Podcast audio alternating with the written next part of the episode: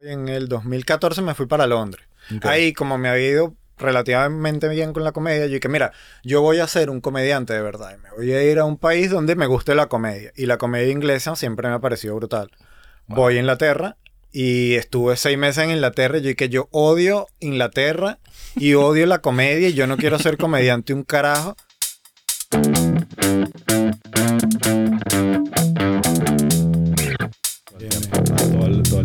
La también. ¿no? Sí, claro, es Claro, parte, claro. parte del show. Es parte del show.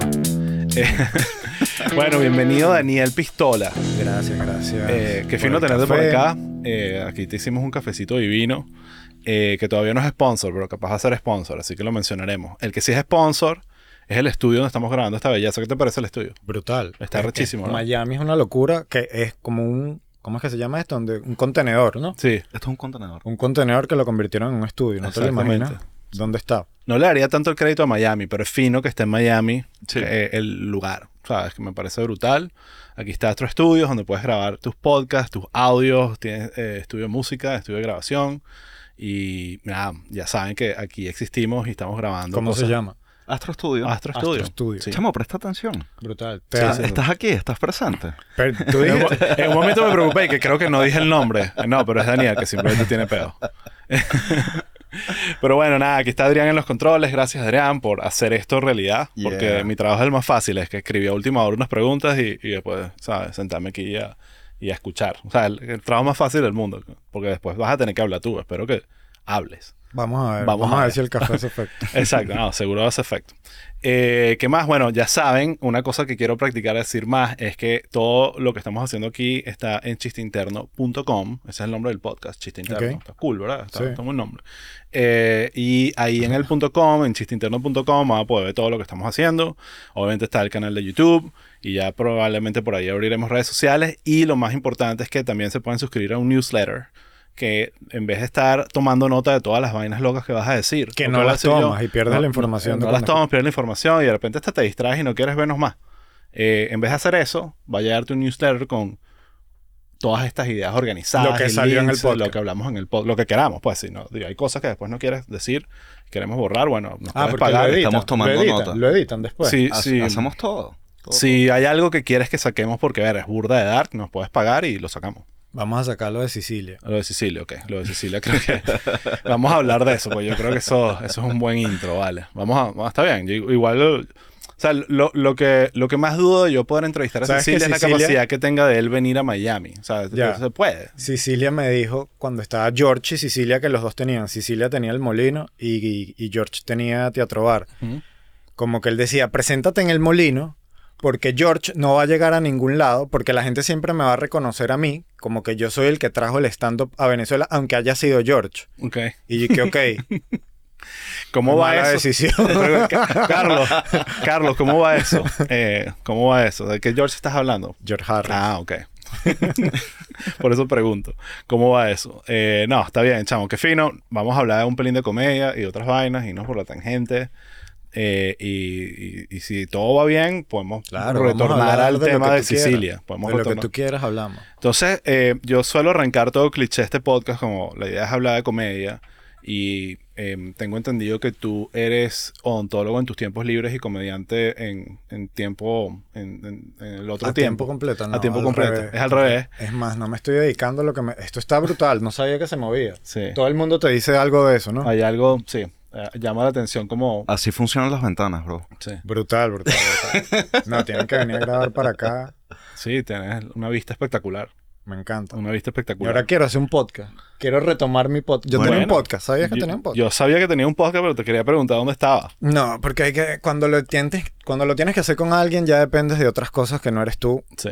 Teníamos que tener un micrófono, teníamos invitados brutales. Un Teníamos que... micrófono, imagínate ese peo. No teníamos un micrófono, pero no teníamos los micrófonos... Porque grabábamos que sin un restaurante. Llevábamos a la gente en Madrid. Madrid es uno de los sitios, el sitio que más tiene bar por persona. Entonces creo que es por cada persona pueden existir, creo que 25 bares que, que hay en Madrid. Que va- desaparecen y aparecen constantemente. No es al revés. No es que por cada 25 personas hay un bar. Debe ser así. Claro, ok, por debe ser favor. así, debe ser así. Hay una sobrepoblación de bares en Madrid. y la vaina, pero sí hay una sí. sobrepoblación de bar. Y Daniel Bailer, un fotógrafo allá, me dijo como que, mira, vamos a hacer este podcast, ah, brutal. Teníamos invitados del carajo, que si Daniel Ders fue... Bueno, para mí eso es el Sí, carajo. por Madrid. No sé cómo gente. será para ti, pero Claro. para mí Daniel Ders Sí. era un bicho del carajo. Totalmente. Tuvimos a Lazo, eh, Led, eh, había gente y no se escuchaba el podcast. No se escuchaba. Terminábamos de comer y yo escuchaba y que no se escucha nada. Sí. Déjame comprar los micrófonos. No, es que yo en fe en líos y al final es que, mira, no vamos a seguir grabando, pagándole la cena a la gente para no sacar el material. Bueno, por eso es tan importante contar con gente como Astro Studio. Tal cual. Astro Studio. que en verdad, es que tú lo dices jodiendo, pero es que en verdad uno cree que simplemente prende el teléfono y ponte a grabar y para que quede bien, para que se escuche bien, que es lo más importante. Al final la mayoría de la gente no nos está viendo, nos está escuchando ahorita mientras la y si la imagen es fea, no lo va a ver. Exacto. Si se escucha mal, no lo va a escuchar. La gente a veces se queda pegada por la lucecita, la letrica, Exactamente, entonces el, lo- el audio importa, el audio importa. Aquí se escucha bien, ¿no? el audio y la Están imagen. todos nítidos. Nítido, nítido. Bueno, volvamos, volvamos a tratar de encarrilar esta conversación. Ajá. Eh, eres comediante o haces, practicas eso en, tus- Ujú. en- en tus tiempos libres. Sí. Y, y para mí, te lo digo sinceramente, tú siempre has sido, desde que te conozco, uno de mis comediantes venezolanos favoritos. Tienes, es por, porque mi estilo de, de humor es bien particular, pero en verdad me, te vi hace poco, te vi hace dos días, me cagué de la risa, me pareció genial. Y bueno, por eso quería hablar contigo de comedia y de otras vainas. Eh, una de las cosas con las que me gusta arrancar es con tu niñez y cómo la comedia empieza a integrarse a tu vida involuntariamente. No era como que tú desde chiquito y que yo quiero ser comediante. O sea, estoy seguro que desde chiquito quería ser odontólogo. Eh, pero, eh, ¿cómo empieza ese- cómo llega la comedia a tu vida? ¿Es familias que te da risa? ¿O más bien como mecanismo de defensa a una niñez turbia y horrible que no queremos hablar? No fue de niñez turbia, pero sí, a mí me cambiaban full de colegio de pequeño. Y en esa etapa que te la verdad es que no fue full, pero me cambiaron tres veces de pequeño de colegio y cuando eres pequeño eso te impacta, pues tienes que volver a conocer gente y la manera que tenía para socializar con la gente era, ah, lo hice reír. Yo me acuerdo la primera vez que yo hice reír a alguien en el colegio que se sintió bien, me acuerdo clarito esa vez, fue como que dije que un niño olía poseta. A, la- a lo- a otro le dije que este niño huele a poseta. Y el otro se caga de la risa y como que me integré en ese grupo. Ok. Y como que vi que ahí había algo. Pero recuerdo cosas de mi papá contar, sentarnos en una sala y contarnos chistes. Mi papá, que cuéntate un chiste. Y él me contaba un chiste y eso pasaba en las noches a veces en mi casa. Eso, eso es maravilloso. Y creo, por, por cosas que recuerdo, no sé, porque hay veces que ahora, ¿sabes? Te dicen que si en el útero materno eso es un trauma cuando saliste y eso por ese trauma es que tú eres así. No, la vida pasada. O sea, t- tienes suerte si tu trauma De es de esta vida. tienes suerte si tu trauma es de esta vida. ¿Sabes que mi- voy a tener, voy a ser papá? Qué bueno. Te Y-. Felicitaciones, bro. Te felicito. Y mi, mi esposa, yo quería que se llamara Daniel. Bueno, creo que te conté ya. No, no, no me has contado. creo que se quier- quiero que se llame Daniel. O quería que se llamara Daniel. Y mi esposa me dijo que no, Liam. Se va a llamar Liam. Pero yo dije, ajá, pero Daniel, ¿por qué? Si en mi familia todo el mundo se llama Daniel. No, porque eso enta- estás arrastrando el karma de tu familia. Y... ¿Y si, Ah. y si es un karma bueno? Exacto, eso es lo que digo. A mí me Bueno, gusta el- mi karma. Es un Mi karma. karma está del carajo. Emi aquí, mira. No, vamos a quebrar el karma, no, más bien vamos a continuar el karma. Hay veces que, que la gente busca excusas como medio esotéricas para evitar decir Puede ser. No, me quiero gusta, que se no llame me así. gusta Daniel Puede yo ser. creo que Daniel por ejemplo a mí me, me parece un nombre eh, muy bonito pero lo veo como que está ubicado en una época como es el niño travieso sabes Como- Daniel ajá. el travieso y ya pues como que te- se- vas a hacer mala conducta y, y, y es ya de una época Como Matías. No veo Matías gente- de hace cinco años. Exactamente, no veo muchos Danieles ahorita, lo cual más bien lo puedo hacer más interesante. Para mí sería una decisión Es no nombrarlo, no, porque todo el mundo, todos se están llamando así, como Matías, exacto, el perfecto ejemplo. Está bien, entonces, Entonces, eso es lo que recuerdo de, de mi infancia relacionada a la comedia. Y entonces, mi papá como que siempre estaba, le gustaba y me llevaba a ver a Emilio Lovera, a Laura cuando estaba un poco más te grande. llevaba a ver los, los En shows. el, en el aula magna. Qué bueno, Y, qué, qué buen padre. y como que eso me llamaba la atención. Hasta que de repente más grande vi Seinfeld y dije, ah, es esto. Como que todo eso que he visto se condensa en esto porque yo creo que puedo hacer esto. Entonces veo que hay dos, dos lados. Uno, primero, tu papá, por lo que mencionas, que es más como que el que te está dando comedia en casa. Ya sea para que eches chistes y hagas reír a la gente, pero también para que consumas, porque parte de enamorarse de la comedia, que fue lo que me pasó a mí, era más como consumidor que como comediante, o sea, era de disfrutar la comedia.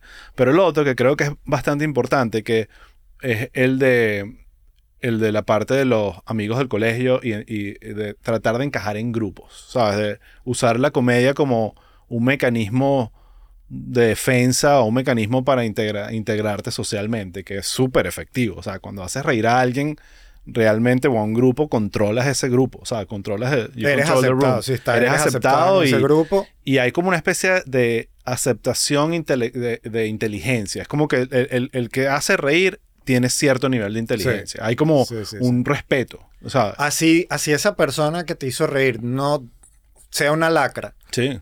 como que, pero me hizo reír, pues. Tengo que estar medio con esta, esta persona quiero que sea mi amigo. Totalmente. Ahora, ¿por qué te movías tanto de colegio? Porque, ¿cuál era la razón? Porque. Como para un narco, No, así. porque quedaba lejos de donde vivíamos, entonces después me pasaron otro más cerca y se dieron cuenta que ese colegio era una mierda, me pasaron a otro, no, este colegio tampoco nos gusta, y Ok. ahí terminé en el colegio donde... Está bien, Bueno. sí, entiendo. Entiendo esa movida. Sobre todo aquí en Estados Unidos anda con ese drama todo el tiempo de mover niños de colegio. Ya lo verán. Mm. No, tú no. Tú estás en España. No sé cómo es en España la vaina, pero aquí es un dramita el En tema de España te asignan un bar para el niño. Exacto. Tal cual. Se crían en bares. Por eso las estadísticas son así. Un bar por cada niño. Una- fue la promesa de un alcalde y el carajo está todavía ahí. Entonces, eh, empieza el, el tema de la comedia con tu familia, empiezas a integrarte con tus amigos del colegio. ¿Y cómo va esa evolución de, de crear estos amigos que eventualmente se convierten en tus amigos comediantes? ¿Dónde empieza a suceder esa conexión con José, con Led y ese grupito macabro? La gente, gente graciosa, siempre eres amigo de esa gente graciosa, pero con LED pasaba, con LED- la, la historia es full rara porque con LED como que yo tenía cosas escritas en un cuaderno y cuando estábamos en el colegio yo le decía que, ah, mira esto, mira esto que escribí y él me decía, esto que escribí, vamos a hacer un sketch y nos lanzábamos que hacíamos que si sketch, hicimos como un piloto de un programa de radio y ¿Esto como en qué época es? Como, Tendríamos 17 y después en la universidad, que él estudiaba arquitectura en la central y yo ontología, como que ahí nos hicimos más amigos porque estábamos en la misma universidad. Y estábamos que si él Entonces, iba son- para la casa. Son amigos del colegio. Sí. Eh, Led te da crédito, porque ya lo entrevistamos, de eh, básicamente de, de que le presentaras el- el- la comedia, el concepto. El ¿sabes? stand-up. Del stand Del stand Porque él me acuerdo que me presentó otros conceptos como yo no sabía de Monty Python. Ok. La primera vez que vi Monty Python, me imagino que es como todo el mundo que ve Monty Python, que te quedas y que, que es esta locura, me dio risa. Yo llegué a Monty Python tarde. O sea, también fue mi socio el que me lo... Lo conocía, pero no, había, no me había sentado para darle bola Ajá, porque... habías visto un pedazo y tú, que eh, esto es una mi- locura y ya está. Mi y- lado ignorante, inocente, joven, no quería vainas viejas. Yo lo que quería estar viendo quién es el... Los, quién, muéstrame Tom Green, muéstrame los bichos que están haciendo vainas hoy y no esta vaina vieja que se ve como mal grabada de Monty Python y cuando le paras bola y ves la vaina y dices, Dios mío, ¿sabes? Estaban haciendo lo que están haciendo estos, pero no tienen el estudio. Ahora- ah. ¿Cómo se llama el estudio? Este estudio. Astro Studio, bro. No Astro tenían Studio. Astro, estu- Astro no- Studio. no, tenía Astro Studio, sí. Entonces, como que Led me muestra muchas cosas y yo lo que le muestro es el, el stand-up como tal. Y nada, como que con él fue por ese lado que hice que, que- que yo tenía cosas escritas. Y él sabía que yo quería hacer stand-up. Yo le había dicho, esto yo lo quiero hacer alguna vez en mi vida. Y él tenía un escarabajo que lo arregló él a mano. Y arreglando el escarabajo, escuchó a George Harris en la, en la radio diciendo que iba a haber un micrófono abierto, que si había gente que quería hacer stand-up. Y él me escribe por celular y que mira, un mensaje de texto que cobraban que si 100 bolos por mensaje. Y me escribe y que, verga, que, que te mandaran un mensaje era como que significaba algo importante. pues, Claro, te gastaba plata. Hay Me- un valor, sí. me mandó un mensaje que hay un bicho que está haciendo audiciones para un micrófono abierto. Le escribí y en ese momento casi que Led, yo y George éramos los únicos que sabíamos que era estando. Aquí- y George aquí- que claro, 20 tal día, no sé qué. Aquí estamos escuchando que sí, el, el- el origen, ¿sabes? El, el Big Bang de un pedo de comedia muy cabilla que vino en Venezuela, que, que, que, ojo, no, no fue el origen, pero ahí empezaron cosas. Lo que estaba haciendo George, ahorita uno lo ve y ve lo que está haciendo George y como que da por sentado que, ah, sí, claro. No, tuvo que remarla bastante y estaba ahí suplicando por radio y solo le llegaron dos huevones que fueron... Cuando, Led- cuando venga George Viene. vas a ver te, te contará la historia. Capaz él ni se acuerda de eso, o no quiere No, recordar no. esa vaina. Entonces, Está traumado. sí, No. puede ser. Yo me acuerdo pre- que George a veces se, se presentaba, George se presentaba, o nos presentábamos, que sí, con 12 personas. Y las 12 personas arrechas con George, que este bicho soltando plumas aquí, ¿vale? Y, yo como- Ah, y- ahora, y ahora George la, o sea, es Sí, George. sí, sí. pues. Bien, Lo hablamos en otro, en otro episodio que fue un, un podcast que hicimos, no un podcast, un show, un web show que hicimos con George en el Mostacho ya 2012, 2010, algo así. Y no funcionó eh, porque la audiencia no lo, no lo entendió y, y, y, coño, los comentarios en YouTube son muy coño madre. Y entonces no, decidimos no seguir.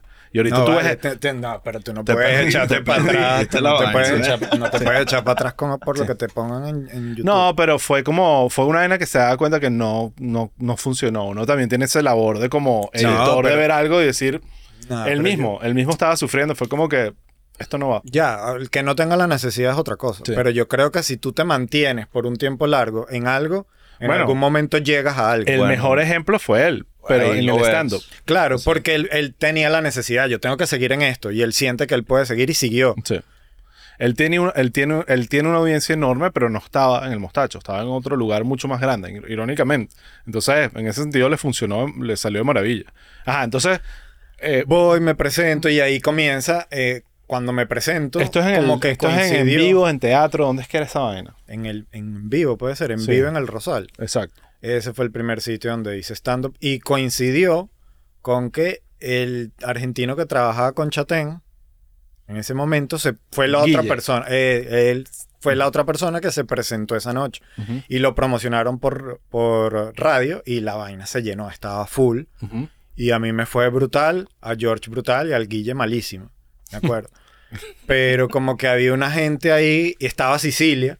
Sicilia me ve y dice que yo quiero que te sigas presentando, voy a buscar un local. No consiguió ningún local, lo conseguí después yo y le dije a Sicilia, ¿puedes hablar tú con el local? Y el local empezó a meter stand-up, que era el Molino. Y José, que es el otro pana de comedia, este, estudió conmigo odontología. Y Lady José, se conocen se a través conocen. de ti. Exacto, porque Sí. íbamos a hacer, porque yo le decía a José, tienes que hacer stand A mí José me daba risa. Sí, José es de esos carajos que son unos comediantes natos que no se han dado cuenta. No es como LED. Tú la LED tienes que verlo en una tarima y decir, ah, ok, ya entendí que este carajo da mucha risa. Con José era, te, estás con él cinco minutos y... Anda por y- la calle eh, Exacto, anda por ahí dando risa. Entonces era como más el empuje a llevarlo a él. Pero lo que pasaba con José, cuando conocí, a- es que no sé, como que es un sentido del humor, te conecta tal cual lo que estabas diciendo, que cuando entras en un grupo, ves y que este se está riendo de una vaina que, que la mayoría no se está riendo, te llama la atención eso. Y eso me pasaba con José, que hay veces que yo decía algo y nadie se reía, pero José sí se cagaba de la risa, o viceversa. Entonces como que, ¿sabes? Compaginan con el sentido del humor y ahí te vas uniendo con esa gente. Sí, una, una de las cosas que me he dado cuenta en estas conversas es lo importante, lo hablo Poli, lo hablo LED, del, lo estás hablando tú de alguna manera del grupito de panas de comedia. O sea, de armar ese grupo que dentro de todo se apoya, se ríe del chiste cuando nadie se ríe. Y no es un tema como planeado de que vamos a apoyarnos, pero está ese, ese como Band of Brothers. No, pero si no da risa, lo que estás diciendo más bien te ríes de que el bicho está Exacto, también, de burlarse de la, de la, De la desgracia. De la desgracia y, y, y- y generar la costra, pues. Exacto, sí, sí, sí. Eh, sí, porque además todos, está- todos pelamos bola en algún momento, todos hicimos algo que, que verga, ¿para qué coño hice esa vaina? Sí, hay unos buenos cuentos, hay unos cuentos de shows corporativos y vaina que son Claro. para que me hace la Es risa. de Yasuri, ¿te lo sabes? No, ¿cuál es el de Yasuri? Echa el cuento de Yasuri. No me acuerdo si el nombre era Yasuri, pero nos contrataron para un evento en el CCT ¿Ok? y teníamos que decir los clientes. Entonces nosotros nos ¿Quiénes presentábamos. eran nosotros? Nosotros nos presentábamos, José, Led y yo. O José, José casi siempre abría, yo y Led. Ujú. Y el primero era José y Sicilia, que era nuestro manager. Pues eso, eso duró que sí dos semanas. Sicilia, ese que era, proyecto. Sicilia, que era el que le ponía orden a la vaina. O sea, él, él era en teoría el, el adulto. Llegó y dijo, le dice a José antes de presentarse, José tenía unos chistes que sí de las bolas. Y, le dice que estos son los patrocinantes, los tienes que leer antes. Y José así como que, bueno, sabes, él es medio histriónico y que sí va, yo soy el que va a decir esta vaina.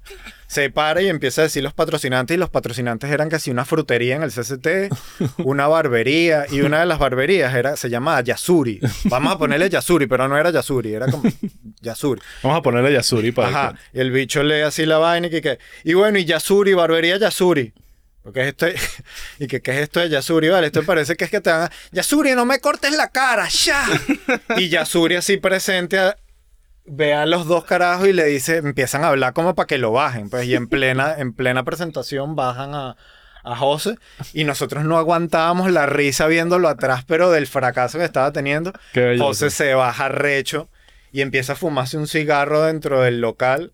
Pero y que no joda, a mí me van a venir a bajar, yo hago aquí lo que me dé la puta gana y apaga así el cigarro en la, en la barra. Y viene el mesonero y que, señor, no haga eso y aquí no se puede fumar. Disculpe. Y recoge así todas las vainas y se va. Coño, bellos cuentos, vale. Esos son, esos son los momentos que hacen a los comediantes. Esos momentos de sufrimiento y a ver, los corporativos siempre son ese ejemplo de que te vas a presentar a una audiencia que no quiere, no, no, na- no está ahí por ti, está ahí por los tragos y siempre hay unos cuentos bien oscuros o divertidos. Realmente yo vivía en Venezuela de puro corporativo. Sí. de corporativo. Claro, porque todavía no existía lo que uno ve hoy de el más allá de uno que otro como Emilio, Laureano, Ellos también Eh, viven eh, de eh, corporativo. eh, eh, claro, yo sé, pero ese de, de show todo el tiempo, giras, vainas, eso no existía. No, eso, eso de alguna forma lo potenció la diáspora. Entonces, ahorita muchos comediantes que viven de estar dando vueltas por el mundo, antes vivían de corporativos. Todavía el corporativo es parte de lo que hacen, sobre todo los que están en Venezuela, pero cambió todo. Cambió como la dinámica de monetización de los comediantes. Y eso es súper interesante. Eh, entonces estás allá, estás en Venezuela. Pero no vamos a hablar de eso que es súper interesante. No. Lo dejaste así en el aire. Esta vaina sí es arrecho para hablar de esto, pero... No, vamos a sacarlo, vamos a sacarlo. Eh, estás en Venezuela, eh, estás estudiando odontología con José. Eh, yo me acuerdo de verte de vez en cuando llegando con José de los dos vestidos odontólogos. Sí. Eso, era, eso era, era tradición en Lucila. Hay que hacer un episodio especial de Lucila. Esa, esa casa se convirtió como una, una, una máquina de hacer contenido fino en Caracas por un tiempo. Eh, eh, pero llega un momento donde, bueno, Venezuela se vuelve mierda. O, o está, o sea, podemos debatir. Eso es otro, otro podcast. ¿En qué momento? Algo súper interesante Eh, eh, que no algo súper interesante que no, No, vamos a hablar es un hoy. tema, un tema muy cliché Eh, también. es un tema muy cliché. ¿Qué tal? Pero el, sí, que supuestamente en, en Venezuela pasó algo. Que ya nos enteraremos. Ok. Que hizo que mucha gente se fuera ¿sabes? Ok. de- del país. Entonces... Súper interesante. Eh, sí, no- Hablaremos de eso Nos, nos preguntamos qué habrá sido. Eh, de repente habrán algunos podcasts donde ah, buscarán el misterio de qué fue lo que pasó en Venezuela. Eh, pero explícame cómo es ese proceso tuyo de decir, bueno, me voy para el coño y cómo, cómo entra tu aceptación, que todavía es un proceso de comediante, o sea, de, de- eh, de la valoración que le das a, ok, soy, estoy haciendo ontología, estoy haciendo comedia. Y este no es el país para hacer ninguna de estas dos vainas. ¿Cómo, cómo funciona ese peo? Pero es que yo creo que yo nunca he estado muy enfocado en algo. Ok. Yo no he dicho y que mi norte es ser tal comediante, mi norte es ser tal odontólogo. Como que se fueron se van presentando las cosas y voy viendo que eso es un error, ¿no? Sí. No, error. no creo. Hay gente, Malcolm Gladwell, Ujú. eh, que es un tipo burro interesante, dice que... Entonces no hablemos de él. No, no, estoy hablando de él. Eh, él tiene un libro fascinante que se llama eh, The Tipping Point. Eh, y él habla de que las carreras no lineales son, eh, está demostrado que son las que están más diseñadas para ser más longevas y tener más éxito. eh, Más éxito, no sé, pero puede ser que longevo. Sí. Entonces, bueno, me graduó de odontología, me empiezo, empiezo a trabajar en odontología, en, en dos clínicas estaba, tra- estaba trabajando y yo quería sacar como que el material que había hecho durante todo ese tiempo del molino, quería ponerlo, grabarlo y ponerlo en, en YouTube. Ujú. Que no sé, porque quería, quería subir algo a YouTube. Yo sabía que había algo ahí de vamos a subir algo en, en redes. En- y cuando quiero grabarlo, me, me- se comunica conmigo Mariana Egloff. Y me dice, yo te quiero producir un show, yo quiero hacer algo contigo, yo quiero trabajar contigo. Y empieza como que a montar un show en Caracas. Y veo que gano mucha más plata ahí que, que en las clínicas. Y que empiezo a comparar con mis panas de odontología y en ese momento yo ganaba más plata con un show que trabajando una semana de odontólogo. Wow. Y dije como que esto no tiene sentido que siga trabajando de odontólogo. Y de, empiezo a dejar como que la odontología del lado. Le puedo hacer una limpieza un pana. Este perdió parte del diente. Bueno, se lo hago, pero muy, muy eventual. Y cuando empiezan los corporativos y empiezo a ganar plata, pues cada vez dejaba más atrás la, la odontología. Más o menos, ¿qué año es esto? ¿2010 o 2011? De 2012 al 2015. 2014 puede ser. No, 2010, 2010 Sí. más o menos, sí, Sí, 2010, antes, ¿no? 2014. Sí, exacto, 2010. No, yo comencé en 2008, pero en el 2010, que es cuando me gradué, es cuando estaba este, este proceso de 2010 a 2014 más o menos. Exactamente. Y entonces estás haciendo corporativo. Y, y de decides básicamente poner en pausa la odontología, dices la comedia es mi vaina, y en Sí. Venezuela estaba, te estaba yendo bien. sí. Y como lo- más allá del cuento del CCT, esos corporativos eran siempre con Sicilia.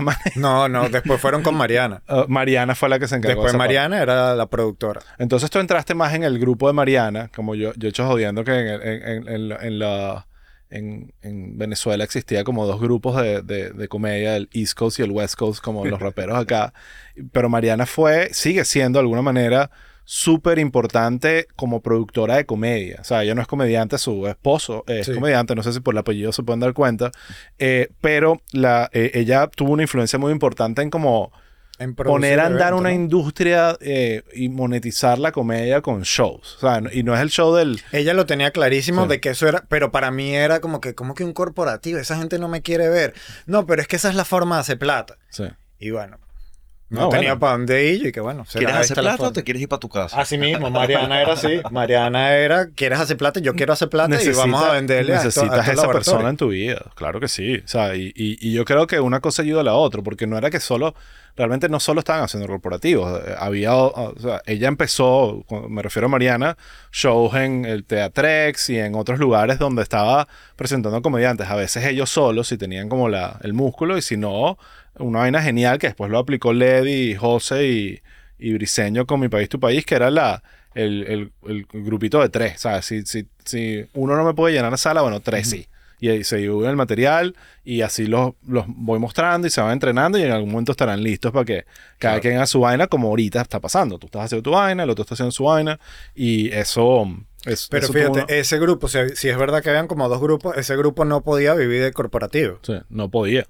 Ah, es que había un grupo, por eso te digo, había el West Coast, que era los que todos los récords decían explicit advisory, o sea, toda la vaina que, sí, es que tú, o sea, yo me acuerdo de, coño, el humor de Bobby, el humo- un humor que De perfectamente pues, pues, podía pues, encajar, era como familiar, o sea, como no, no decir familiar, pero, pero podía, o sea, no tenías que estar preocupado si tu hijo adolescente te, hay otros que tuve que, bueno, ya va. Jo- Briseño también, o sea, yo creo que Briseño era un, eh, podía manejar los dos grupos. O sea, Briseño tenía la capacidad Sí. de poder ponerse super PG o, o Yo creo que yo tengo la capacidad también de estar Sí.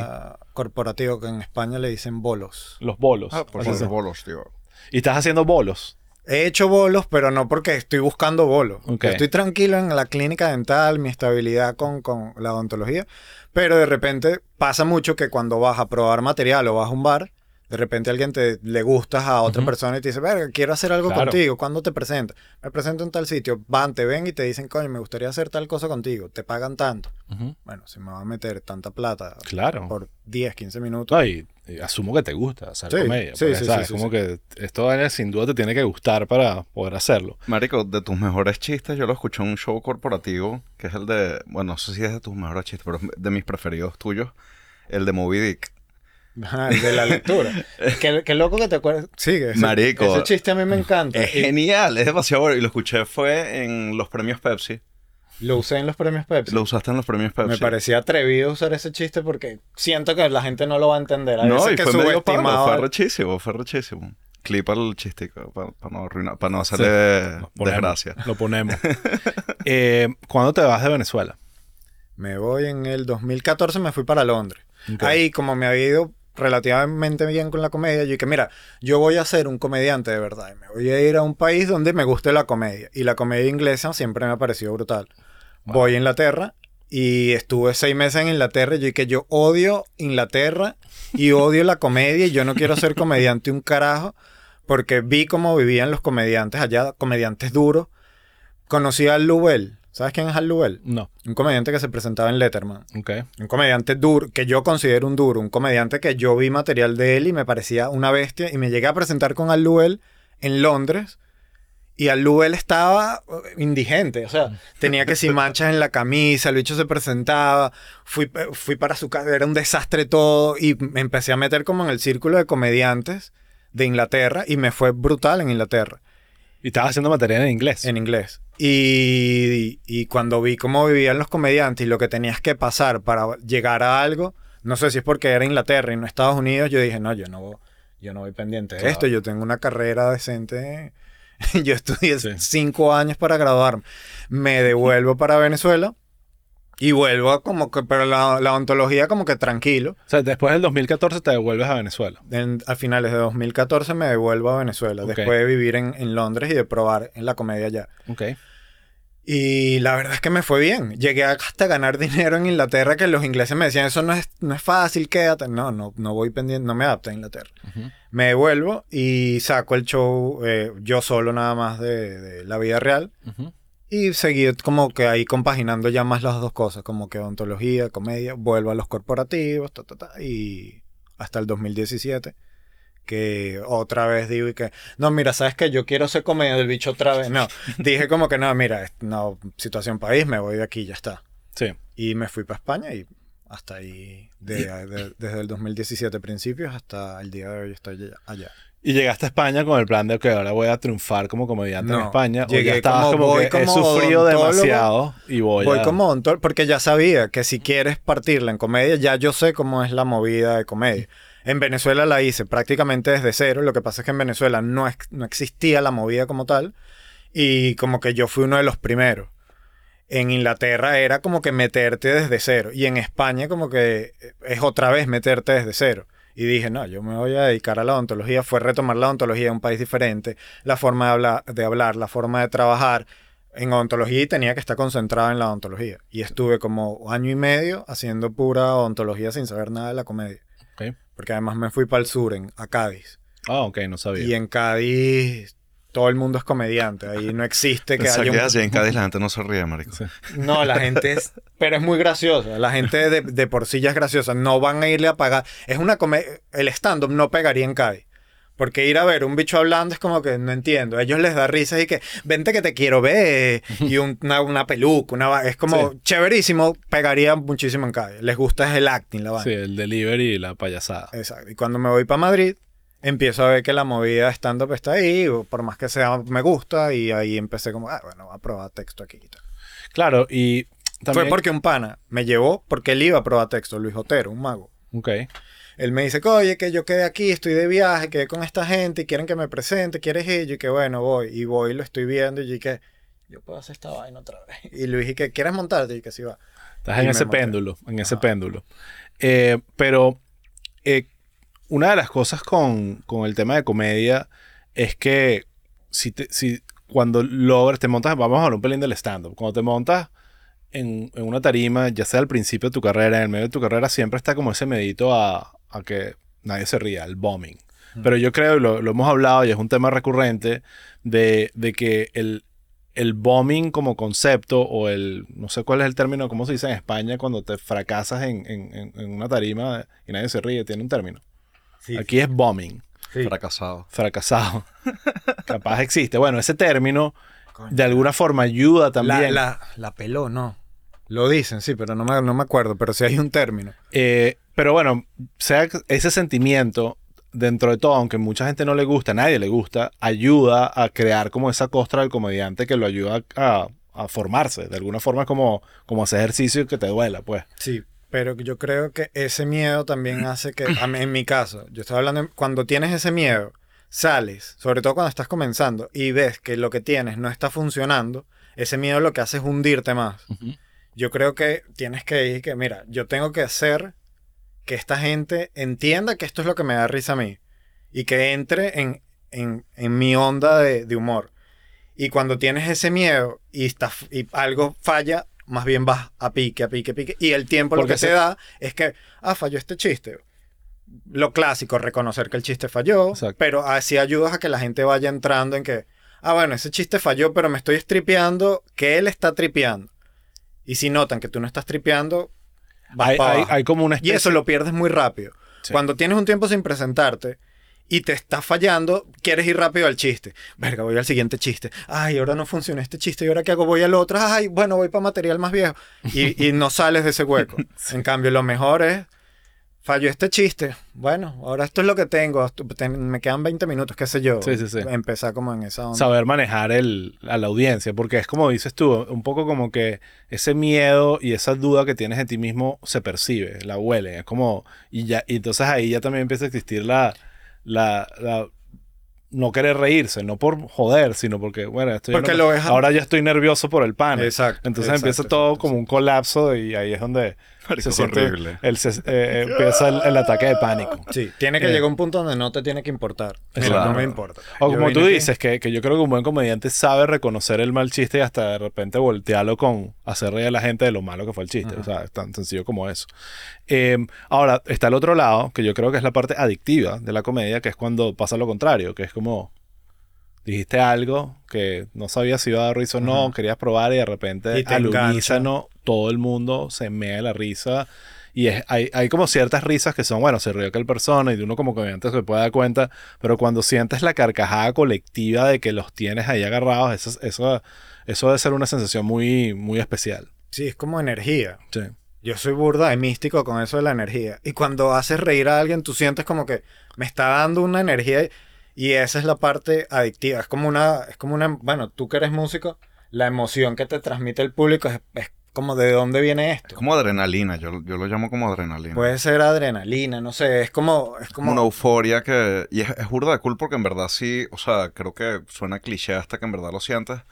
Pero en verdad sí hay un tema de que sí sientes una conexión, una energía y algo que te empuja. Es burda loco. Como que harías cosas que, no sé, capaz en comedia no, porque no estás tan pegando brincos y demás, pero sí te, te llevas a vainas que quizás nunca hubieses hecho antes. Pues, ¿sabes? y porque, y, y de alguna forma tú sabes, y que si yo digo esto, la gente se va a montar más en la, em- empieza como una, una sinergia, no sé, como una vibra entre el es, público una, y tú. y es una ola, es como una ola. Tú dices, esta, aquí estoy montado en la ola, Ajá. tengo que surfearla. No me puedo Tal quedar huevoneado porque si me quedo huevoneado, la, la ola se va y tengo que volverla a crear. Tal cual. Sí. Sí. Y hay veces que también estás súper emocionada en la ola y lo que haces es bajar a la gente, Claro. ah, no se pasó. Sí. Tienes que, tienes que, tienes que saber cómo, cómo medir ese tipo de cosas. Sí, que, que mm, eso me parece fascinante del stand-up porque Pero también yo he pensado que eso... la risa es tan involuntaria al final que, que, que no, es la evidencia máxima de- del éxito o del fracaso de algo. Sí, yo, pero te- creo que eso también te trae problemas después en la vida real porque después quieres estar viviendo emociones fuertes cuando te reúnes con gente, quieres como que... sen- Bueno, pero ustedes no son el público, ustedes no son la Sí. gente... ¿Dónde está la energía que necesito?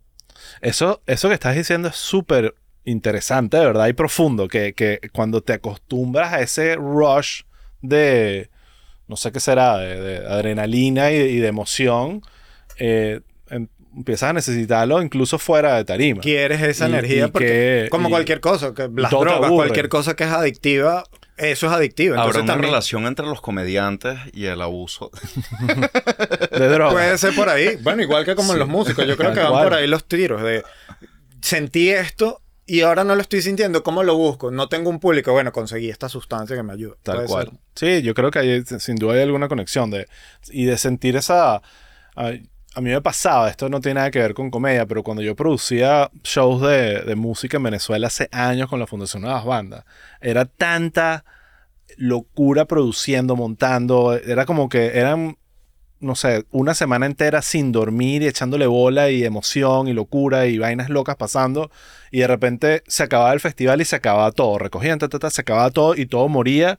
Y tú te despertabas al día siguiente, un lunes, y que era, era como una depresión. O sea, era una depresión post. Estabas, estabas tan wired, tu cerebro estaba tan conectado en vainas que de repente eran unos cuantos días de Como tristeza, ya. De Totalmente. tristeza. Bueno, a mí sin duda la noche después de un show, bueno, la noche del show siempre me costaba mucho dormir. Ah, no. o sea, estaba ahí comiendo techo como un loco así como que- y muy loco porque literal, ¿sabes? Es Fuiste a tocar música y ya, eso fue todo lo que hiciste. Pero ves, tienes como que la energía del, vamos a decirle la energía al público con que te la llevas tú. Total. Sí. Qué Ok, bonito. vol- volvamos al tema, te- temas de, de migrantes. Te vas a Yo España- cobro es con energía. no me des tu dinero, dame tu energía. No, no hagas eso. Qué puto de mentor, quédate, marico. quédate con el dinero. Quédate Te con el la alegría. Eh, volvamos al tema de migrar que me llama la atención eh, por varias razones. Eh, una, porque parte de lo que pasa con el tema, del, y lo hemos hablado, y y es parte del overarching theme de este podcast, es que lo que ha pasado en Venezuela en los últimos años es incomparable con nada de lo que han vivido los venezolanos en ningún momento de su historia. Eh, y el tema de la diáspora es algo nuevo para nosotros. Nosotros Este- como... Es más, este podcast está patrocinado por Astro Studio. y Ah, la diáspora. Y la diáspora. Y la diáspora. Todos, todos. Yo, diáspora. yo de alguna forma jodo, pero toda la, la, la, la industria de la comedia venezolana en el exterior está patrocinada por la diáspora. Eh, y hay una, una mm, algo que pasa ahí que, que me llama la atención, que ah, eso no estaba pasando antes porque la mayoría de los venezolanos estaban en Venezuela. O sea, sigue siendo técnicamente la mayoría, pero no habían tantos venezolanos en, regados por el mundo. Y en un transcurso, digamos, de los últimos 10 años, eso ha ido cambiando y de repente sin darnos cuenta, lo que de repente para ti en un principio, cuando migraste al principio era difícil con Londres o España y vaina, ahorita hay comediantes presentándose, no, no digamos Madrid o Miami o, o Buenos Aires, que son ciudades eh, importantes de la diáspora venezolana, pero en todos lados. Indiana, Y, estaba diciendo eh, otro día. Sí. Kansas City. Eh, entonces, Venezolano. venezolano. O sea, el- la- la- y sobre todo comediantes, porque sí, hay músicos, pero cuesta plata. Mueve toda esa banda. Eh, eh, en cambio, el comediante se monta con su morral y ya está todo listo. Y puede ser un lugar de 50 personas, como puede ser un lugar de 400 personas.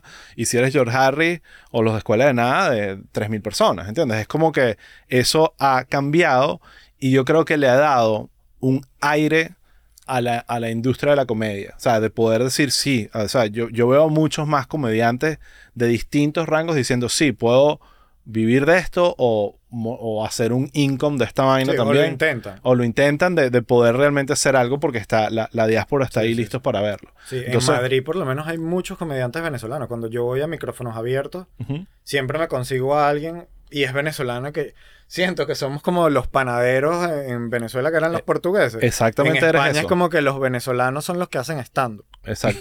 Ellos vienen de afuera y hacen stand Sí, bueno, eh, vuel- vuelve al mismo tema. el. Hemos- eh, ha sido de verdad un producto de, de exportación. O sea, del, del- el tema de la comedia. Y muchos comediantes que han hecho su carrera en la diáspora. O sea, no que no como tú que empezaste ya en Venezuela, sino que ya sí, de que una ya tienen un nombrecito en se donde hicieron estén. de repente famosos en, en redes sociales primero y ya se, están, se empiezan a presentar y se, o sea, u- se pasan a la parte del stand-up como tal.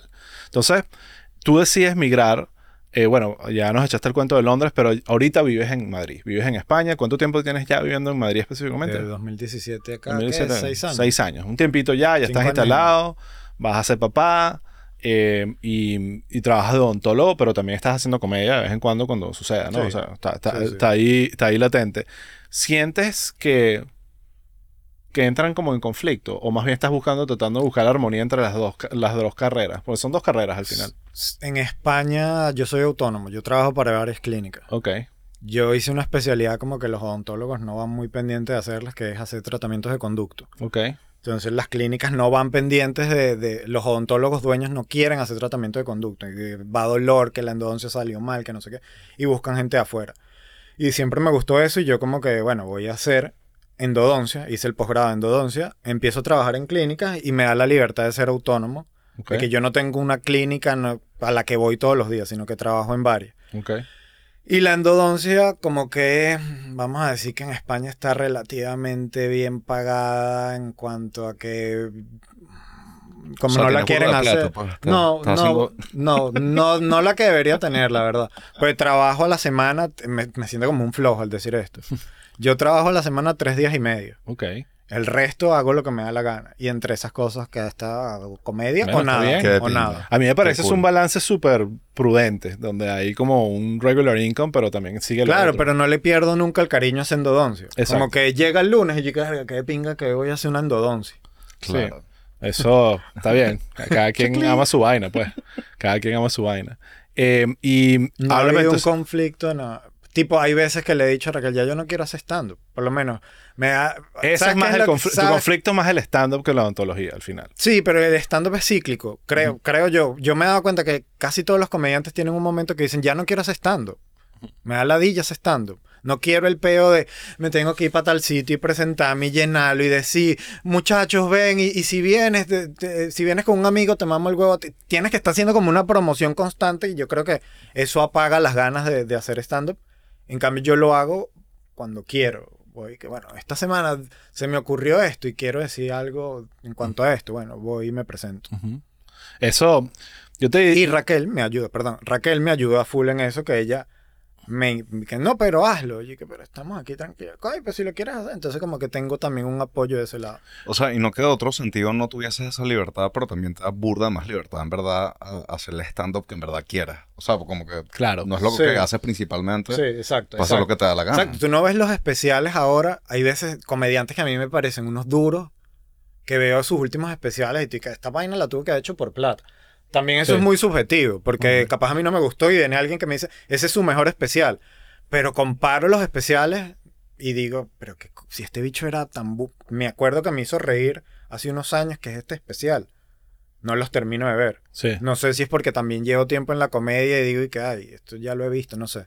Pasa, eh, hay muchos comediantes que utilizan el- obligado los especiales o el, el stand-up para monetizar una fama que han creado en otros lugares. Válido, claro. Y es, y es, y es totalmente normal y hay otros que, que la están remando como estandoperos desde el principio y son Pero es lo que dice Adrián, como que no sientes la necesidad de que tengo que en seis meses escribir un nuevo show. En seis meses no puedes escribir un buen show. Exactamente. Bueno, como el, eh, Ellen DeGeneres que hizo su especial y ni lo probó ni nada, lo escribió y tal, y se montó, hizo un Y show. fue y- terrible, ¿no? no fue horrible, pero, pero te das cuenta que Claro, esto tú no estás esperando a Eh, él. Tú te, te das cuenta y dices, esto, esto está muy, muy hecho en un Muy laboratorio, crudo. muy crudo. muy- no O bueno, ni siquiera, muy fuera de sí, como sentido, lab, sí. o sea, como Sí, que muy ChatGPT hizo el, el, el stand-up Ujú. por ella, ¿sabes? Eh, Se siente así. Eh, y cuando ves a otros que están, más bien cuando ven incluso que fracasan y que el material no es tan bueno y, y le dan la vuelta, es que tú dices, ah, esto es de verdad, aquí está pasando una vaina en serio. Claro. Eh, ahora, la razón por la que te vas a España es, es cuál? Es idioma, facilidades, que si tu abuela era española, típica. Cuando, también esta pudo haber sido una de las cosas por las que me fui de Londres. Cuando trabajé en Londres, en comedia, trabajaba en un café. Que es lo que hacen la mayoría de los comediantes, Ujú. mientras están buscando algo de fama. Y cuando me fui de Londres dije, más nunca vuelvo a trabajar en un café, ni en hostelería, ni nada. Voy a trabajar en odontología. Y yo tenía el título homologado de España. Mm. Entonces por eso caigo en... en Perfecto. España. Sabía que podía ejercer allá sin problema. O sea, yo, yo migré para Estados Unidos, específicamente Miami, hace ya casi 10 años. Y siempre me, no me- estoy seguro de mi decisión, pero siempre pienso como, bueno, un plan B, o si uno hubiese sido Miami, hubiese sido Madrid. Por, amo esa ciudad. Claro, Claro. tenemos 25 bares por persona. 25 bares por persona.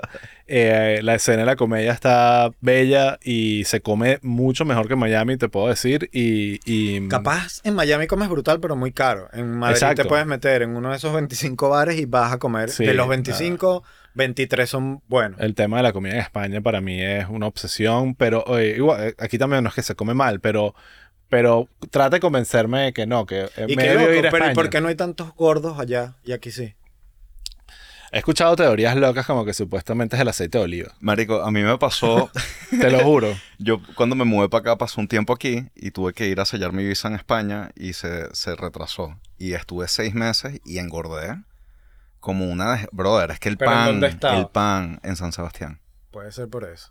Madrid es como... No he ido a San Sebastián. Hay. Ma- Coño, pero es que la gente camina más, weón. Puede ser esa la razón. Yo he pensado que esa es la razón. La gente La gente camina camina. más. Eh, eh, hoy estaba viendo un meme, eh, no era un meme, era como un videito, un bicho cagándose la risa y era que eh, los europeos pensando en los gringos entrenando para caminar cuando hacen turismo. Y vienen a, a Europa. Y es como muy cómico, en verdad. Sí, aquí no, brother, aquí te montas Aquí en el no carro, vas para la vaina y tienes que preocuparte por salir a correr tú. Pero entonces en Nueva York la gente es más flaca que aquí. Bueno, Y es más flaca. negro la todo la el gente de Nueva York es más flaca que el promedio en Estados Unidos. O sea, yo Sí. no veo tanto gordo en Nueva York. en ser, también. Pero eso es porque también son muchos, muchos ni siquiera son de, de Estados Unidos, o sea, vienen de turistas, o, o sea, eh, sí, cuando te vas al Deep America es cuando empiezas a ver esos carritos en Wa- Walmart con una, una persona de 700 kilos encima. Ajá. entonces el tema de caminar. Es Sí. interesante, pero entonces lo dejamos hasta ahí. Sí, no, yo creo que también otra teoría es el tema de la, de supuestamente son las, específicamente las bebidas azucaradas. De que, bolas. que, que estos bichos andan con un Slurpee tomando azúcar, azúcar y que el azúcar, o sea, cuando comes un postre o algo así, te empalaga más rápido que si estás bebiendo azúcar. Entonces que por ahí mucha gente o sea, se va para la mierda, pues. Así que bueno, nada. Consejos para no ser gordos. Comedia y nutrición. Entonces, estás pensando Madrid. O sea, Estabas pensando Es Madrid. como, un- digo, bueno, si, se- si viene un, un huracán, y que, que por cierto, viene un huracán Sí, en dos días, eh, y se lleva todo Miami y me tengo que ir del país por al- cualquier razón, qué sé yo, España me, me suena como un lugar que, que- que no tendría Yo ningún me problema. sentí- Y específicamente Madrid. Yo he ido a otras partes de España, estaba en Barcelona, me encanta, me encantaría ir a visitar a, a todos esos vagos, pero me quedo en Madrid. Madrid es como una ciudad de adultos. Sí. Barcelona es como que más, más tripea. Sí. Venga, es como un Miami europeo. Es como trabajar, está casi que mal visto. Y, y yo me... Bueno, eso es más Andalucía. Sí. Yo llegué a Andalucía y en Andalucía... O sea, la gente... La mentalidad de, de la gente de Andalucía es... Yo voy a trabajar los tres meses de verano que me van a sacar la mierda en hostelería para el resto del año está sin hacer nada. Wow. Exacto. Pero entonces le sacan la mierda, le pagan relativamente bien y ellos, ellos con ese dinero viven el resto del año y te ven a ti como un estúpido. Sí. Y que tú sí eres estúpido trabajando todo el año. sistemático. Sí. Yo, esto- yo, tra- yo nada más trabajo tres meses y luego no hago nada en el resto del año. Y, que, ¿y por qué no haces nada? Sí, o porque no trabajas otros más y haces simplemente. Lo dice el señor que trabaja tres días a la Sí. semana. Exacto. Pero, Este pero- es el- pero ese es mi equilibrio. Ese es el equilibrio que yo logré. Pero ahí voy, que eh, comparándolo otra vez con Estados Unidos, también. tres días creo, y medio. También creo que es una locura. Aquí en Estados Unidos hay un poco la. eh, como es mal visto no trabajar. Marico. Para nosotros, Entonces, para los venezolanos juzgan. en general. Sí. Un No sé. venezolano, ¿te acuerdas? Que estaba orgulloso de que se paraba a las 6 de la mañana. Sí, exacto. Que yo estoy trabajando desde las 6. Bueno, pero Pero, te estás por- produciendo, ¿te- ¿qué beneficio te trae trabajar? No, es que el venezolano es trabajador y que te ha Sí. llevado eso. Exactamente. Mírate. Mira. Sí. eh, bueno, Sí, pasado el también. cuento era que él baja del barrio a las 6 para trabajar. Coño, pero la idea es que salga, lleva toda la vida bajando del Pero barrio. es, re- es relativo, porque yo sentía que había como cierto equilibrio. A pesar de trabajar de duro, había como que uno los fines de semana veía a la gente, en las noches hacía algo, y más bien uno veía, por ejemplo, la comunidad portuguesa como, estos carajos no paran No de paran, trabajar. no paran. Estos son, estos son los gringos de nosotros, que son los carajos que si no están trabajando están deprimidos. Y se mueren que si a los 50 años se morían de un infarto. Exacto, y uno se preguntaba por qué. Pero bueno, eh, es un tema interesante ese del trabajo porque obviamente trabajar es fino, sobre todo si estás haciendo lo que te gusta, pero, pero un poco de balance. Creo que tres días y medio. Tres ¿no? días y medio sería el- es, el como, ideal, es bastante salomónico, es la mitad de la semana. Ajá.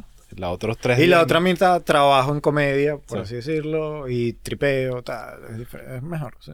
Eh, bueno, volvamos entonces ahorita a la comedia otra vez. ¿Por, por qué? Explícame en qué momento... O sea, tu apellido no es Pistola, que No. yo sepa, ¿no? Tu apellido ¿No? es González. ¿En qué momento tú decides que, ¿sabes qué? Tener un nombre de artista y me voy a llamar Daniel Pistola. por Twitter, porque en Twitter yo puse mi user de odontólogo, que era Daniel OD de ontología UCB. Ese era mi user. Daniel Su- UCB. Excelente visión a futuro. Ajá. Que si esto va a durar toda la vida. Y entonces cuando me empiezo a presentar en El Molino, que es cuando salió, o cuando Twitter llega a mi vida, como que la gente que, ¿cómo te busco en Twitter? Y yo que Daniel Otsu. La gente que, ah, ok, no me seguía un carajo nadie y que tengo que ponerme un nombre que, que la gente busque. Y en fútbol me decían pistola. Ah, ok. Por viene fútbol, por, por viene el por el fútbol. Exacto. Ok, ya. Verga. ¿Ves? Tiene una Es un explicación. sobrenombre culpa tener en Tiene fútbol. explicación. Sí, Tiene explicación. pistola. O sea, ¿Eras bueno en fútbol? Soy bueno. eres bueno, todavía juegas. Bueno en sí. sí. ¿Ves? Un carajo comediante, deportista, odontólogo. Esto es un carajo integral. Lo que pasa es que el fútbol lo Leonardo da Vinci moderno. Yo entendí tarde el fútbol. Sí, Da Vinci le tiene que bajar dos, le tenía que bajar Sí, dos. está ¿Tú sientes que si lo hubieses entendido antes, hubieses hecho una carrera en fútbol en vez de en comedia? No, pero, pero hubiera tripeado más en fútbol gordito. Entonces, porque en, en el fútbol tienes que ir con lo que estábamos diciendo. Tienes que ir con todo, a meter el pie con todo y está dispuesto a que te den una patada. La primera vez que yo jugué con alguien profesional fue un carajo que llegó a. Es ahorita entrenador del Seattle. Ok. Y la primera vez que. Él era pana mío, amigo mío. Y la primera vez que jugamos en contra, había un balón dividido y yo sabía que yo iba a llegar antes porque estaba más cerca. Y yo que voy a meter el pie, sabes, que te pasan mil pensamientos rápido por la cabeza y dije, voy a meter el pie y estoy seguro que Pedro no va a meter el pie. Metí el pie y me metí un pisotón, pero con todo que casi me parte el tobillo. Marico. Y él siguió jugando normal. Para él fue normal y me dijo, perdón, Dani, siguió. Y yo dije, no, yo no voy pendiente a que, a que me estén pateando y yo Y sabía que, el pie. que no iba a llegar a ser profesional porque tienes que arriesgar tu, tu físico para... No, yo me sorprendo. A mí me gusta mucho el fútbol como espectador. eh, y me sorprende mucho ver como casi que se resucitan al jugador y que dale, sal para adelante otra vez, ¿sabes? Como que, o sea, una, se abre aquí una raja. Claro, porque es que esos bichos son unos enfermos. Están dispuestos a, a- a lanzarse a un balón que capaz no van a llegar para intentar llegar antes que el otro. Pero no solo eso, importa si, si me la a cabeza. continuar. Es más, se molestan si están todos sangrando con un ojo que no pueden ver y que pana, de repente es mejor que vayamos a, a tomarte un, un scan de la cabeza. Y que cuando no. tú ves a esos bichos que ya llegaron a profesional, tú dices, bueno, hay una plata detrás. Pero cuando estás comenzando a jugar, hay unos bichos que no están ganando nada y están dispuestos a eso. Bueno, quieren la Para plata. llegar a ese, a ese nivel. plata. Quieren ser Messi. Eh, ajá, bueno, volvamos al tema de comedia. Te vi el sábado. ah, obviamente este episodio va a salir tiempo después, pero eh, te vi recientemente. Brutal la presentación. Una de las vainas que más me gusta de tu comedia es eh, que uno hay una la línea entre si es verdad lo que está pasando o es mentira es ambigua. O sea, tú no sabes si tú realmente no te acordaste de un chiste o si estaba, era parte del plan que no te acordaras un chiste. O si eh, eh, un comentario sobre Coldplay era un comentario que se te ocurrió en ese momento o algo que estás construyendo para después cerrar con una vaina rechísima. Entonces, esa vaina me parece... Creo que lo tienes bastante medido. Yo Sí. Creo que sabes. Por lo menos lo de Coldplay, viste que al final hay un porqué. Exacto. Pero las vainas de que se me olvida, y eso es lo que te estaba diciendo al principio, que tienes que hacer que la gente se meta, porque Sí. yo tengo unos chistes escritos y puede ser que esos chistes no peguen. Entonces lo ideal es que, mira, yo quiero que ustedes se metan en lo que está pasando por mi cabeza en este momento. Sabes que tengo esto aquí, pero esto puede ser que no te guste, pero para que yo te meta en ese, en ese mood, tengo que hacer eso que es lo que la Sí. gente tripea más. Sí, sí, sí. Ese, en mi caso, yo me doy cuenta que la gente tripea cuando estoy metiéndolos en que yo tengo esto, pero yo quiero que tripees esto que está pasando aquí antes. Sí, sí. Que... Entonces no sé si eso a la larga es bueno en tipo en, en un video. Porque la gente que lo va a ver en video no está ahí. Bueno, no, no hay que pensar en eso tanto. O sea, yo creo. Pero, pero lo que sí creo es que está muy bien logrado. Porque cuando esas cosas las hace y se siente ya de una vez parte de un acto, o sea, como parte de un personaje que realmente no eres tú, eh, uno usualmente como que le ve como que ya Ves- ves las costuras. Ves, ves las costuras de la vaina y no te lo, no, no lo disfrutas tanto. También ahí va el, el que tan buen actor eres como Sí. cómico también. Y que, ah, bueno, este bicho me está actuando o, o es de verdad lo que está pasando. Sí. O sea, Pa- te lo dejo ahí. Puede ser que haya cosas Yo que sí eran actuadas. Yo siento que todos los comediantes están actuando. O sea, a veces actúan de ellos mismos, pero es un papel bastante elevado. unidimensional y elevado de, de su realidad. Sí, claro, claro. Eh, si pero no, no te va a salir esa actuación bien. no son 100% ellos normales, Claro. porque no, no puedes, pues. Sí. pero si hay al- eh, eh, lo veo, mira, George Harris es un perfecto ejemplo. El mismo LED, tú ves a LED en tarima y tú, es una, una Un parte de su, un sí, sí, una, sí, sí. una parte de él. Eh, por lo menos Larry David de, de Curb Your Enthusiasm, que es una serie que me fascina, él explicaba que, porque mucha gente dice, bueno, es de tu vida propia, tú eres tú mismo, esto es como un reality tuyo, y que no, esta es la versión que yo, yo quisiera hacer si la sociedad me lo permitiera. O sea, como Claro. que si yo pueda decir lo- las vainas en la cara a la gente y aunque me odien, no haya consecuencias. Ent- Entonces, ahí está, pues ese es el tumbado del personaje de él Sí, pues. sí, es eso. ¿Qué estás haciendo ahorita más allá del, del show de comedia? ¿Vas a volver, realmente lo del podcast era una joda o vas a volver a hacer algo? No, eso es un trabajón. Un trabajón. Es eso, no tengo tiempo. Tengo tres días a la semana para trabajar nada ¿Qué más. es eso? No tengo ¿Ves? Ese es el peor con España. No tengo tiempo entre el trabajo y la siesta, tío. Que, que... Sentar el trabajo, la Es muy- siesta y comer en- y ir a todos estos bares que estoy visitando uno a uno. eh, no tengo tiempo para Es que prender esas un micrófono. también justamente las cosas que me gusta del stand-up es que eres tú y ya Sí. está. En cambio, cuando tienes un podcast, cuando tienes que trabajar con otra gente, ya estás dependiendo de que este lo haga bien, Mm. de que este quiera hacerlo, de que el otro haga tal parte. Yo no tengo un, un, Pero ¿sabes qué estaría un rico? astro, astro. Yo no tengo un estudio astro que Ah, haga las Astor vainas. Studio sería Astor genial que se, que se llama Y Astor Salón un obrero. Mira, amigo, no se puede parar ahí. No tengo, no tengo todo eso. Y si quieres hacer un podcast o quieres hacer algo así, tienes que tener un equipo y no, es un trabajón. Es un trabajo. Bueno, y, y con respecto a la gira, estás haciendo ahorita unas fechas más y ya después vuelves a Madrid a hacer eh, tratamientos de conducto. Ese es el Ah, plan. exactamente. Hacer tratamiento de conducta y a presentarme por ahí. Mira, como fan de la comedia y fan de tu comedia, te pido que, coño, mantengas durante esos otros tres días y medio de tu vida un poco a la comedia en mente y sigas haciendo cada cinco años, no tienes que hacerlo cada rato, pero sigue haciendo comedia porque hay mucha gente que es fan tuyo y, te diría mejor en, en cuanto a audiencia Sí, le echas más bola, pues es así. Sí, pero es eso, es parte del trabajo también. Sí. Ahora tienes que cortar el clip y que no ¿Qué? le subiste subtítulos. Que la no, la gente lo ve con No, subtítulos. lo del algoritmo. No, El ah, algoritmo. ay, pero es que si no pones el video cada 35 segundos, no, el algoritmo no lo... Y que ya va, pero yo soy esclavo del algoritmo. Sí, eres esclavo del algoritmo. Básicamente lo somos. Y, Y, en es- odontología también, no solamente en comedia. En odontología tienes que subir tu trabajo, tienes que darte a conocer. Odontólogos dándose a conocer por, por... Es lo que funciona. Qué ladilla, vale. O sea, hay que buscar ese trabajo donde no tengas que Eso hacer nada. tiene ningún tipo de sentido contratar un odontólogo por Instagram. Sí, ¿Sabes? sí porque ves la sonrisa. Ah, mira cómo se la Ah, dejó a mira, sí, no le dejó la... Otra pregunta curiosa. ¿Hay mezcla de tu audiencia con tus clientes? ¿Hay carajos que van que quieren que, que les haga un tratamiento de conducto porque eres- es fan tuyo? He tenido pocos que me han escrito y que por favor me puedes ver. Le digo, bueno, vete para tal sitio. Es un buen marketing. Es como que... Sí, raro también que el bicho que te hace... Risas y sonrisas. ¿Qué tal ese eslogan?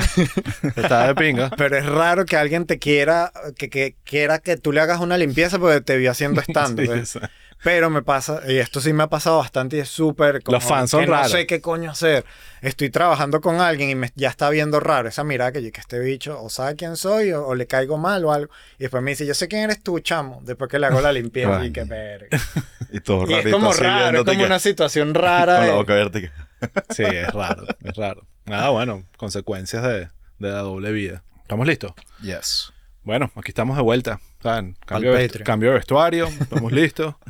Eh, bueno, aquí bienvenidos a nuestros seguidores. Yo no sé si ni siquiera va a ser Patreon, ya decidiremos qué, qué Sí, capaz plataforma. hay otra plataforma. Hay otras por ahí que estamos Tinder. estudiando, Ahora analizando. Tinder tiene para que hagas el Patreon. No, yo digo que OnlyFans, eh, eh, escuché por ahí que se quiere rebrandear. Porque realmente ellos creo que querían, realmente estaban como súper ingenuos en OnlyFans, ¿sabes? Solo fans de música, arte y vaina y terminó, ¿sabes? Que sí apoderándose de la Ah, industria. pero la idea de OnlyFans al principio no era pornografía nada más. Eso es lo que tengo entendido, pero por ahí se fueron y explotó la vaina y se brandió en eso. Pero el nombre realmente aplica para muchas cosas, que no solo vainas sexuales.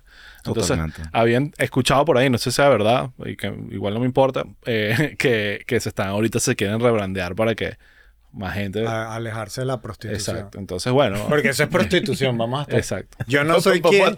Yo no, yo no soy quien para decir si eso está bien o está mal, pero está mal. Está, Mal. está- yo, creo que, yo creo que está bastante bien. Yo creo que está bastante bien. Qué Yo creo que cada quien puede hacer lo que le dé la gana eh, con esas vainas y, y bien por ellos. Pero eh, ya veremos, ya veremos qué hacemos con estos episodios especiales. Eh, pero bueno, vamos a hablar de comedia más de contenidos de como consumidor.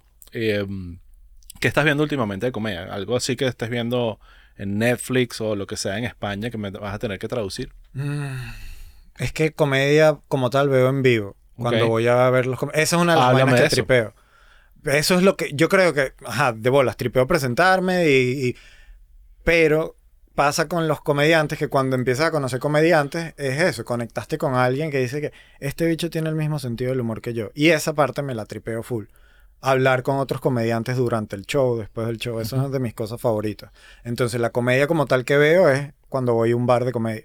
Porque por televisión me pasa que hace años que no hay algo que yo me cague de la risa.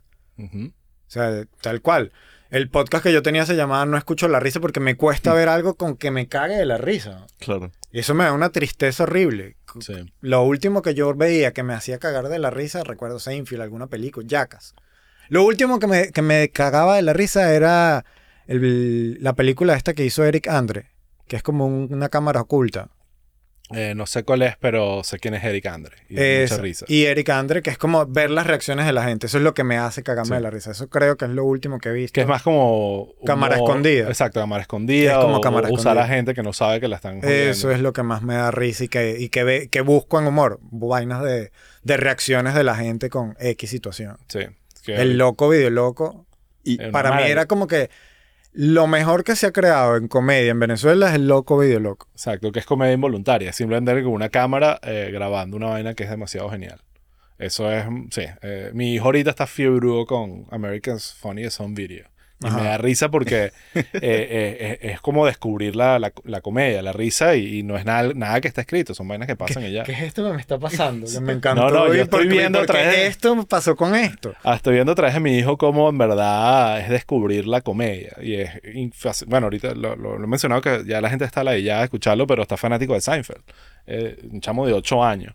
Y yo verlo, yo, yo en vez de ver a Seinfeld, que ya estoy aburrido de todos los episodios, en verdad no me aburren, pero lo que hago es verlo a él riéndose y ven que Ponchan le da risa, como tratando de, analizar qué capas de comedia le están dando risa a él, porque obviamente no todo lo que está pasando es algo que es capaz de entender y hasta algunas vainas eh, mejor que no las entienda todavía.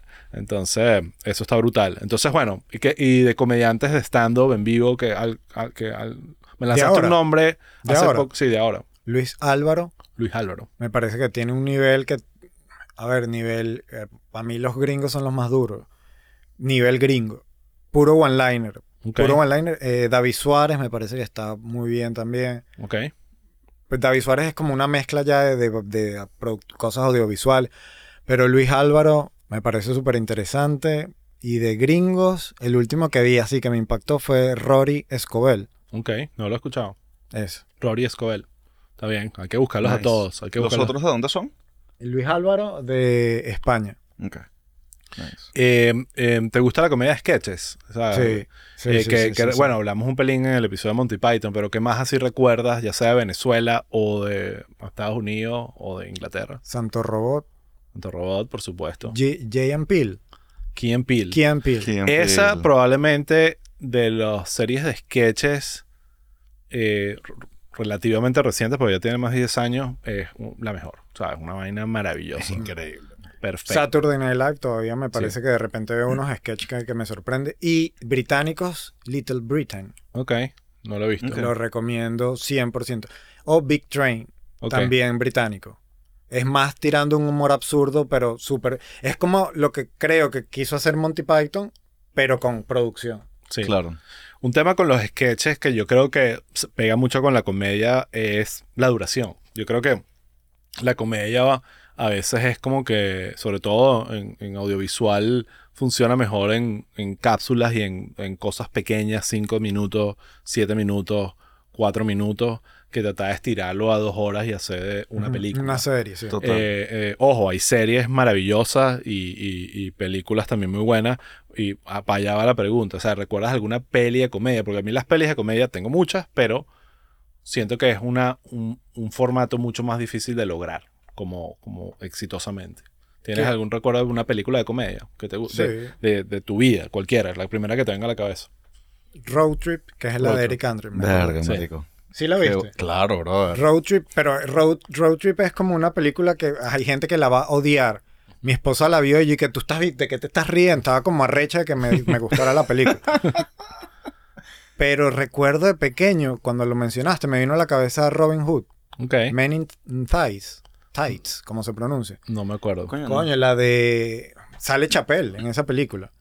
y es, de, Un, de un productor, Mel Brooks. Ok. Es de Mel, Brooks. Esa película me acuerdo que me impactó cuando la vi la es primera. Un animal. O sea, él es una leyenda, pues. esa película me impactó. Hay una escena donde Chapel es ciego en esa película y Chapel no está ayudando a hacer algo en el pueblo, no sé, y, le pregunté que, no, ¿por qué, ¿por qué estás ahí y no, nos ayudas? Y él que, estoy supervisando a ver si viene alguien. Y eso me acuerdo que me impactó ese chiste. eh, hay una cuestión muy, interesante en el mundo de la comedia, es que los comediantes llegan como que dos fuentes creativas. Una es la de escribir y desarrollar buen guion, la parte de, realmente que el humor nace con un buen copy, un buen guion, y después hay un trabajo de delivery que, tiene que acompañarse para que ese guion se ejecute de la manera deseada. Entonces, está al lado de los que llamo yo los, los guionistas o los copywriters. Y después está uno que es más el lado del performance, gente que viene, que llega a la comedia a través de la actuación, del improv, que es un otro, otro formato de comedia súper importante, y a través de la actuación y la, y la, y la improvisación y el, y el, acting y ser histriónico, logran conseguir un personaje que dé con, comedia y ya después lo del guion lo van buscando. ¿O lo eh, pulen o no? Exacto. Eh, ¿Dónde te ubicas tú más y, cómo le das tú ese balance entre... entre sin duda. el, escribir, sin duda. Pero tú tienes un personaje que definitivamente tú estás consciente del delivery también. Tú no estás ahí simplemente parando, echando chistes de, y confiando 100% que porque esto está escrito bien, va a funcionar.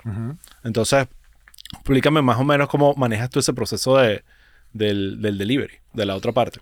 Es lo que, te, que te- te comentaba, como que tienes que hacer que la gente entre en tu onda de que este chiste, vamos para esto. Entonces tú sabes, yo tengo las cosas anotadas aquí, tengo algo que me dio risa. Lo anoto en el celular. Y ya yo sé que esto es lo que me dio risa. Hay veces que tengo el, el setup. o Yo creo que de aquí salgo a- saco algo y lo voy a escribir. Pero por lo general lo anoto de algo que me dio risa ya. Esto es lo que me dio risa.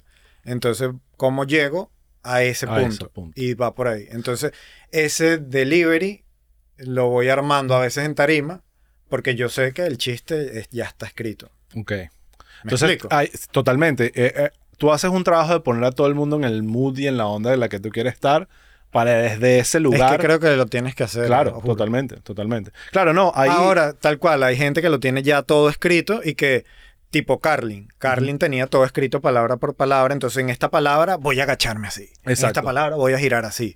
Exactamente. Eh, Seinfeld ya- es un buen ejemplo. ya lo que, tiene así. escrite- que todo está escrito, pensado, incluso la- el- los segundos de, de aplauso, ah, está todo como muy construido. Creo y hay que otros que ni siquiera escriben, que son como digo yo, Jay-Z de la comedia que... Chapel monta- puede ser exacto, que no, sí. pero yo creo que los que se...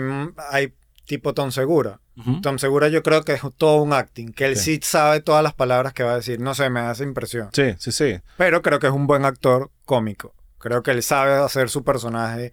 Pero yo creo que él ya tiene todo escrito. Sí. Pero sí, ese, es- ese es como lo que a mí me gusta llegar casi siempre. Como que voy metiendo a la gente Te das cuenta... en el chiste al que voy. Una, una cosa que pasa con tu estilo de comedia con- y con otros también es que va a haber una gran diferencia entre el que ya te conoce y el que sabe por dónde vas a entrar con- y qué personaje eres y el que simplemente está ahí esperando a un, a un comediante X que se va a presentar. Sí, pasa que esa persona que no sabe qué esperar o me ama o me detesta. De esa Sí. misma diga y que qué mierda fue esta o dicen y que me encantó lo que hiciste. Sí.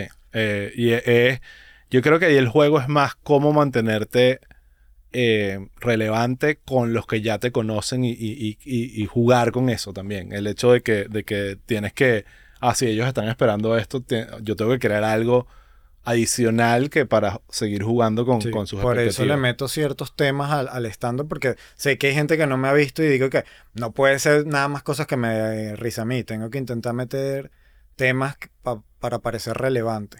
yo, para, Para para parecer. yo parecer relevante. Fake it till you make it. Eh, bueno, eh, la otra, eh, como consumidor, es, es interesante, pues has mencionado eh, los, dos los dos, digamos, idiomas, pero ese, bala- ese, ese tema entre el inglés y espa- el español, que están, como consumidor es un poco más fácil porque eh, como- si sabes los dos idiomas, eh, perfecto, pero, pero ¿cómo manejas eso? De que te gusta más un, un- un idioma que el otro, no te importa, comedia buena es comedia buena. eh, Pero ¿qué estás hablando? ¿El español De- español de allá es de España? no, no, el español como idioma, no como el español de España. Ajá. Sí, o sea, con la diferencia del humor en inglés. Creo que, creo que tienes el público en los dos lados. Yo Sí. no creo que haya un humor venezolano y el humor gringo. Creo que... Pero, por ejemplo, no hay tú viste en Londres y te presentaste ahí en inglés. Ajá.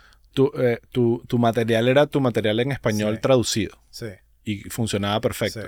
Interesante. Eso Y lo no hace también. Y funcionaba y no funcionaba. Hay veces Claro. que sí, hay veces que no. Pero en general, el, el tema está, el trabajo está en que tu público te consiga. Sí. Eso es lo que la gente, eso es lo difícil, que cada vez más gente te vea y la gente decirá, ah, bueno, este es el tipo de comedia que a mí me gusta, que no me gusta. Bueno, no, y también creo que si estás estructurando tu, tu rutina, eh, armando el chiste desde lo que te da risa y haciendo como reverse engineering a la vaina, no importa si lo haces en inglés o en español, tienes una buena estructura, tienes algo que no es una situación cultural de tu gentilicio o el idioma, Sí, no es un accidente, pues es algo que, que tiene una intención y que... Yo creo que, que no hay límite. Yo aquí, yo hice improv aquí en, en Estados Unidos. Y me acuerdo que me hice amigo de gente que, que se criaron aquí y, y les daba risa. Entonces no, no creo que haya esa barrera o esa diferencia, creo yo. en- Sí, yo creo que la barrera está a la hora de tú decidir que, que, por qué camino vas a ir como comediante. O sea, tú vas a, en mayoría, ahorita estás en español, no estás haciendo comedia en inglés y decidiste eso por, por ese camino. Como consumidor es distinto. Yo sí conozco mucha gente que solo ve com- comedia en español o solo ve comedia en inglés. Y yo creo que, bueno, va a tener que ver mucho qué idio- idiomas manejas y qué idiomas entiendes, pero importa, o sea, va a venir de todos lados. Yo me acuerdo, eh, mencionaba, mi mamá de chiquita me presentó a Álvarez Guedes, que era un, un- Cubano. comediante cubano genial. Y lo más genial era su lo cubano que era. O sea, para mí era la vaina que daba más risa, era cómo decía las groserías y todo el tema de que si él hubiese tratado de suavizar eso con un idioma neutro o con o hacerlo en inglés, creo que no hubiese funcionado también. Una vaina que la cagas full haciendo comedia fuera de Venezuela o para gente que no es venezolana es cuando intentas traducir las cosas para ellos. Sí. La gente que ay, lo está intentando. cambia, cambia la actitud de me quiero reír a que ay, lo está intentando para que yo le guste. Exacto. Sí, Entonces, sí. mientras más venezolanos lo hagas, mejor. Los metes más en tu mood. No puedes meterlos en tu mood cuando estás intentando hablar como ellos y no como tú. Sí, Claro. Eso, eso lo dice Poli también, que ella, ella le fue me- mucho mejor en México con la audiencia mexicana el momento que ella fue más ella. A ver, si le dice Poli, no estoy de acuerdo. Bueno, pero eso, por- podemos- eso- esa parte no la vamos a borrar. Esa parte no la vamos a borrar. Mira, eh, ya para cerrar, ¿qué, qué haces que, que no tenga nada que ver con comedia más allá de, de sacar dientes y, y ayudar la vida de personas? Cocinar. Ahora Cocinar. estoy en un pedo de que me encanta cocinar y que me leo libros de comida francesa y cómo hacer una reducción y una bichuella y vainas que ni, ni puedo pronunciar y me tripeo eso. Qué bien. Ponerme a, Buen- cortar la vaina, buscar en YouTube cómo se pela un ajo debidamente. Sí. Nunca Yo- peles yo- un ajo con el aparatico, pero le quitas todo el sabor. Mariqueándome, pues Sí. estoy haciendo puras vainas así de... Convirtiéndote en papá, pues, básicamente. Puede ser, sí. YouTube es una maravilla para el que quiera cocinar y aprender lo que sea. O sea, si quieres hacer la vaina más básica o hasta algo complejo, YouTube es el lugar. ¿Y algo- algún canal que recomiendas que está de pinga como para, si quiero meterme en la misma nota? Es que, eh, de cocina. Ajá. No, libros, te puedo recomendar Libros. libros. El de, comencé por el de Anthony Bourdain ¿Ok? y ahora estoy leyéndome un libro de Michel Roux, que es un francés, que un inglés, que la familia es francesa y lleva años cocinando en un hotel de lujo en Londres y el bicho te da unas recetas y unas técnicas calidad. Coño. Entonces busca Qué Michel bien. Roux. Ese, ese newsletter va a estar bueno. Entonces te lo digo. Bueno, nada, terminamos. Gracias, Daniel. Eh, Gracias, Adrián. Mejoró, mejoró un poquito. y nada, gracias. Se- hablaremos cuando vuelvas otra vez con tu próximo show en siete años. Gracias. Al podcast, ¿no dijiste el nombre? El podcast se llama Chiste Interno. creo.